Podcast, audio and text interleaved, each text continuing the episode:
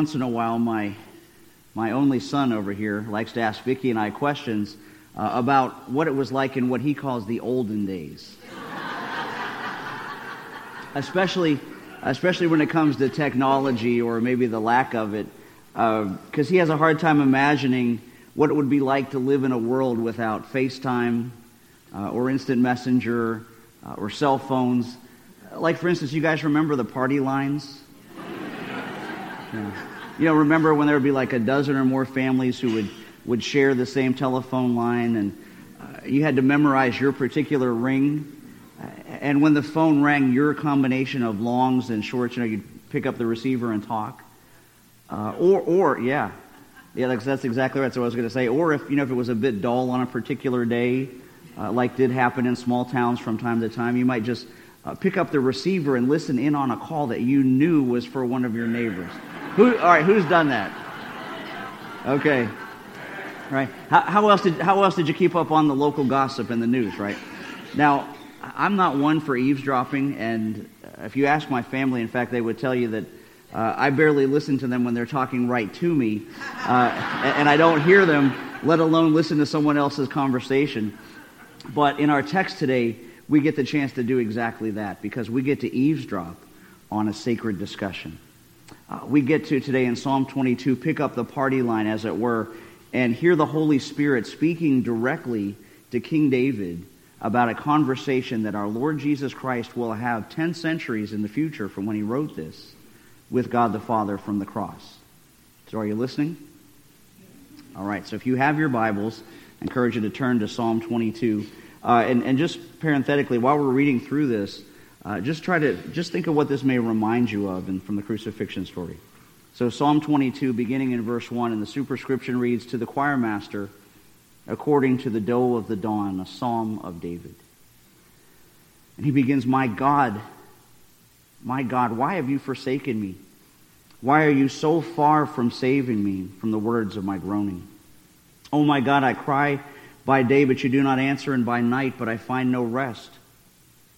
Yet you are holy, enthroned on the praises of Israel. And you, our fathers, trusted. They trusted and you delivered them. To you they cried and were rescued. And you they trusted and were not put to shame. But I'm a worm and not a man, scorned by mankind and despised by the people. All who see me mock me. They make mouths at me. They wag their heads. He trusts in the Lord. Let him deliver him. Let him rescue him, for he delights in him. Yet you are he who took me from the womb. You made me trust you at my mother's breasts. On you I was cast from my birth, and from my mother's womb you have been my God. Be not far from me, for trouble is near, and there is none to help. Many bulls encompass me. Strong bulls of Bashan surround me. They open wide their mouths at me like a ravening and roaring lion. I'm poured out like water, and all my bones are out of joint. My heart is like wax, it's melted within my breast. My strength is dried up like a potsherd, and my tongue sticks to my jaws. You lay me in the dust of death. For dogs encompass me, a company of evildoers encircle me. They've pierced my hands and my feet. I can count all of my bones. They stare and gloat over me. They divide my garments among them, and for my clothing they cast lots. But you, O Lord, do not be far off. O you, my help, come quickly to my aid. Deliver my soul from the sword and my precious life from the power of the dog. Save me from the mouth of the lion. You've rescued me from the horns of the wild oxen. And I will tell of your name to my brothers. In the midst of the congregation, I will praise you. You who fear the Lord, praise him. All you offspring of Jacob, glorify him, and stand in awe of him, all you offspring of Israel. For he has not despised or abhorred the affliction of the afflicted, and he has not hidden his face from him, but he has heard when he cried to him. From you comes my praise in the great congregation. My vows I will perform before those who fear him. The afflicted shall eat and be satisfied. Those who seek him shall praise the Lord. May your hearts live forever. All the ends of the earth shall remember and turn to the Lord, and all the families of nations shall worship before you. For kingship belongs to the Lord, and he rules over the nations. All the prosperous of the earth eat, and all that worship before him shall bow, all who go down to the dust, even the one who could not keep himself alive. Prosperity will serve him. It shall be told of the Lord to coming generations.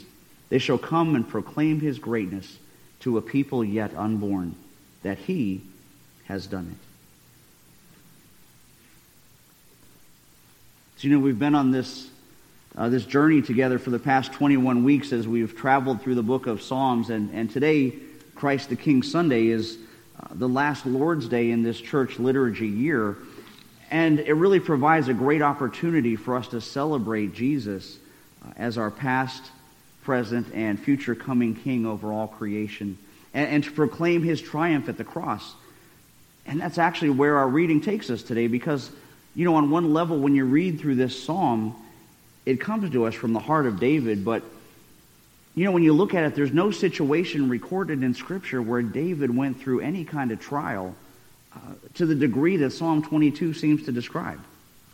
Uh, in fact, James Montgomery Boice, the commentator, said no incident recorded of David can begin to account for this. The language of the psalm defies natural explanation. The best account of it is that David being a prophet, foresaw and spoke of the Christ. And so what we see here is that David is kind of going beyond himself prophetically, and he's describing a death by crucifixion hundreds of years before that mode of execution was even known. And he's detailing the passion fulfilled by his greatest descendant, Jesus the Messiah.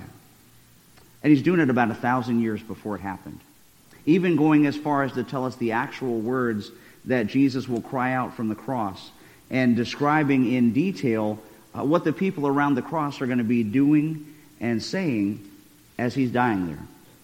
So kind of just keep that in one part of, of your mind. And I want to go to the actual crucifixion story that's recorded for us in Mark chapter 15, and I want you to see how these connect to each other. So Mark 15, beginning in verse 22, says, uh, and they brought Jesus to the place called Golgotha, which means place of a skull. And they offered him wine mixed with myrrh, but he didn't take it. And they crucified him. And they divided his garments among them, casting lots for them to decide what each should take. And as it was the third hour, when they crucified him.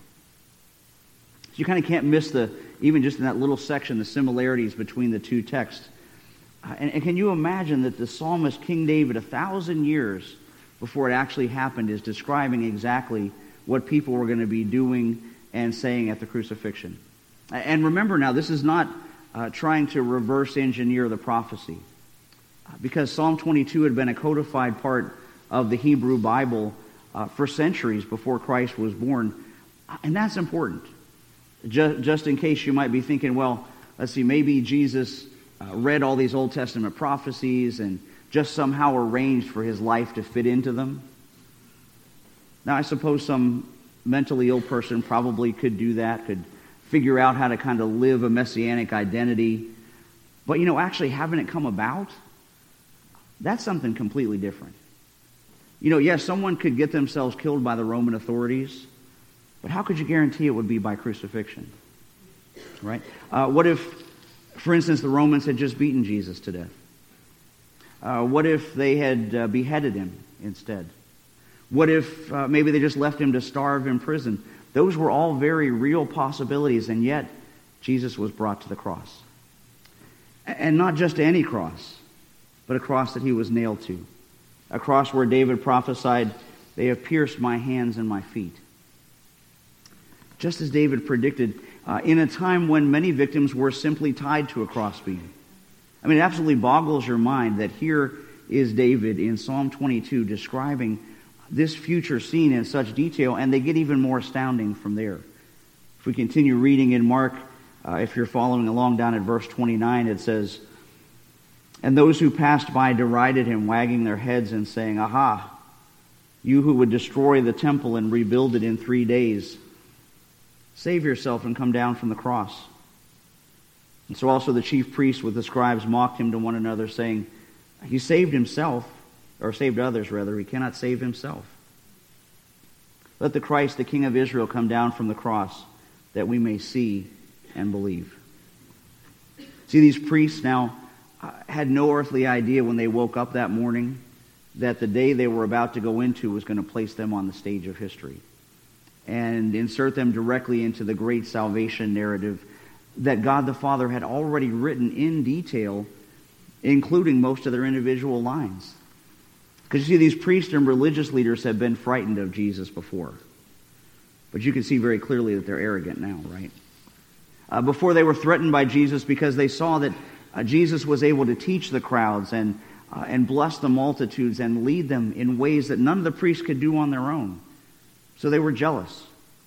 They were angry. And now this is their moment. And they had come and stood around the cross mocking Jesus and, and gloating over his apparent helplessness, fulfilling the words of David in Psalm 22 when he wrote, All who see me mock me. They make mouths at me. They wag their heads. He trusted in the Lord. Let him deliver him. Let him rescue him, for he delights in him. You see, these men around the cross mocking Jesus and, and calling on him to abandon the cross if he's really the Lord, if he's really the Christ, to come down. But you know, the sad truth is, folks are still doing that today. There are many religious leaders, I won't call them pastors, but many religious leaders who use the name of Jesus but want nothing to do uh, with the cross. Just like those priests did.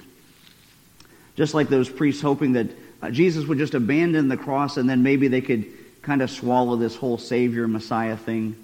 Uh, and people today are doing the same thing in pulpits all over the country.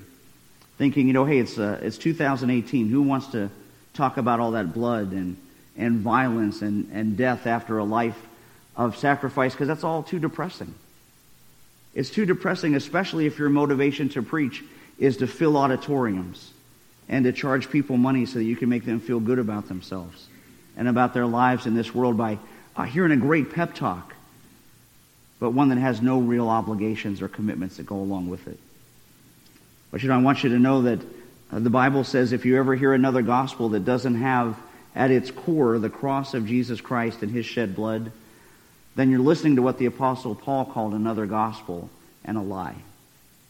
But you know, by God's grace, uh, and thankful to the leadership that you have here in your council and the board of deacons. That's not ever going to happen here because we preach the full gospel of God's word, open and unvarnished, from beginning to end, including in our text today uh, that actually contains probably one of the most disturbing verses in all of Scripture when in Psalm 22, verse 1, uh, David hears the Messiah saying, My God, my God, why have you forsaken me? Why are you so far from saving me and from the words of my groaning? Because you see, when Jesus cried out from Calvary for God to help him, no one answered, did they? There was no reply. There was just silence and darkness around the silhouette of the cross. That cross that David had prophesied where God's judgment was perfectly administered and where his mercy was publicly displayed when Christ took upon himself the punishment meant for the guilty, uh, meant for me. And that's why 2 Corinthians chapter 5 says that uh, for he, God, made him Christ to be sin who knew no sin, that he might be made the righteousness of God in him. And we've talked about this a lot in Sunday school class before, but uh, you know, if you remember in that moment on the cross when Jesus cried, My God, my God, why have you forsaken me? In those awful moments, Jesus was experiencing the very definition of hell in our place, uh, experiencing the abandonment and separation from the Father that I deserved as God placed all of the sins of the world on him. Uh, Jesus took them all. And he didn't just take them like a, a filthy rag that you could hold at arm's length to avoid being soiled by it. The word says he became those sins. And because of that, in that moment, the Father turned away the light of his presence from our Lord and turned away the light of his countenance from Jesus. And in its place, he received the full measure of the divine curse. you know, that's one of the reasons uh, every week, as we say the Apostles' Creed, that we repeat that line, uh, He descended into hell. You know, occasionally when we've done that, uh, people have gotten concerned or uncomfortable with the phrase, He descended into hell, because either uh, maybe they just haven't sat through a teaching on it, or maybe they don't realize the depths to which our sin took Jesus. Uh, not, not bodily to a place of, of flames and demons, but physically and spiritually suffering the full measure of God's punishment and the complete lack of his mercy and help. In fact, John Calvin said of that phrase in the Creed, he said, uh, if Christ had died only bodily, it would have been ineffectual to know was expedient at the same time for him to undergo the severity of God's vengeance. So no wonder then he is said to have descended into hell. You know, he did that for you and for me. For no other reason than that he loved us. In spite of the horrible price that it would cost him when our perfect, sinless, infinitely just God, according to his own design, established the means for guilty human beings to be reconciled to him. And doing it without one ounce of guilt ever being swept under the rug or one bit of justice unserved. All because of what Jesus endured for us. Obeying and honoring God even in the midst of his agony and suffering, but still calling to mind the Father's divine character. Because remember, David uh, recorded as we wrote the Messiah saying, Yet you are holy, enthroned on the praises of Israel. And you, our fathers, trusted. They trusted and you delivered them. To you they cried and you rescued them. And you they trusted and were not put to shame. Because see, Jesus realized for that moment, for that time on the cross, he was forsaken and that, that God's will for him in that time of darkness was for him to be the Lamb of God that takes away the sins of the world. He knew what was going to happen. He knew it in his head and in his heart and in his spirit. Uh, he even knew it from having read Psalm 22 dozens of times since his days in Sabbath school, but you know, knowing something like that's going to happen doesn't make it any easier to go through, does it? And so he held on to his faith and remembered the character of the Father. And, and, and, please hear me if you don't remember anything else that I said today, if you don't catch anything else that we talked about. What does Jesus remind himself of when it seems like God's nowhere to be found? He reminds him that God can be trusted. He reminds himself that our God can be trusted. You see, Jesus knew uh, God too well to ever let outward circumstances undermine his faith and undermine his love for the Father. And so his strategy to endure the pain of Calvary was to rely on what he knew to be true about God. And because of that, he could endure it. Because of that, he could endure a trial that was infinitely more than you or I will ever face. And so if he could trust God, then so should you and I. Because no matter what Jesus trusted, and I pray that our response would be the same uh, no matter what difficulties are surrounding us today. Just like Jesus was surrounded. Remember, we read in Psalm 22, he said, Many bulls encompass me. Strong bulls of Bashan surround me. They open wide their mouths at me and like a ravening and roaring lion. I'm poured out like water. All my bones are out of joint. My heart is like wax. It's melted in my breast. My strength is dried up like a potsherd, and my tongue sticks to my jaws. You lay me in the dust of death. For dogs encompass me, a company of evildoers encircle me. They have pierced my hands and my feet, and I can count all my bones. They stare at me and gloat over me. They divide my garments among them, and for my clothing they cast lots. And you know, this would, this would make a great Sunday school class. I wish we had another hour to look at all the connections between Psalm 22 uh, and the Passion of Christ, because we just have so many prophetic details of the crucifixion with such graphic details uh, of what Jesus is going through. You know, you've got those, those fat bulls of the Pharisees around the foot of the cross and uh, the Roman soldiers that the Jews considered Gentile dogs. Uh, the picture of our Lord's strength uh, being spent in his extreme thirst. The hands and feet being pierced that we mentioned. The, the gawking passersby that are staring at his exposed and, and beaten and partially nude body, and even the casting of lots for his clothes. All of those and more literally fulfilled at the cross. But you know, the good news is that wasn't the end. Because just when the scene seems to be its darkest, hope returns. And we read uh, the Messiah saying, You've rescued me from the horns of the wild oxen. I'll tell of your name to my brothers, and in the midst of the congregation I will praise you. Because you see, the picture here is still with, uh, with Jesus on the cross. He's still suffering. He's still crying out in pain, but then the darkness starts to lift. The sun begins to shine, and the Lord realizes that God did hear him when he prayed. He did hear him when he cried for help. And that he's at his side, and Jesus' cry now transformed from one of pain out of the depths of a worn out and tormented body into a shout of victory because the sin debt has been paid. And at that point in the narrative, our Lord takes his last breath and declares, It's finished. It's finished. And then immediately Jesus dismisses his spirit. Because remember, our Lord didn't just happen to die, he dismissed his spirit in his own time. Uh, he wasn't put to death, he was obedient unto death. A triumphant death. As, as the tone of this psalm and the crucifixion narrative uh, now turns from tragedy into triumph. And when what seems like the world to be a tragic defeat is going to be viewed as God's greatest victory. That's why we read in verse 25 From you comes my praise in the great congregation. All the ends of the earth shall remember and turn to the Lord, and all the families of the nations shall worship before you. For kingship belongs to the Lord, and he rules over the nations. You see, Jesus endured the greatest trial that anyone has ever suffered at the hands of a loving Father. And when everything was stripped away from him, Jesus trusted in the plan and the purpose of God. And you know, in the end, God's will was accomplished, and now our Christ is exalted. He's exalted as our risen, conquering King, and God was magnified by a trusting Savior who died for our sins. So today, let's stand in awe of him. Let's worship him for his loving sacrifice. Let's copy his example, even in the midst of difficulties in our lives, because the good news is our Christ is reigning supreme. You, know, you see, we don't have to wait for some coming day when his reign is going to begin.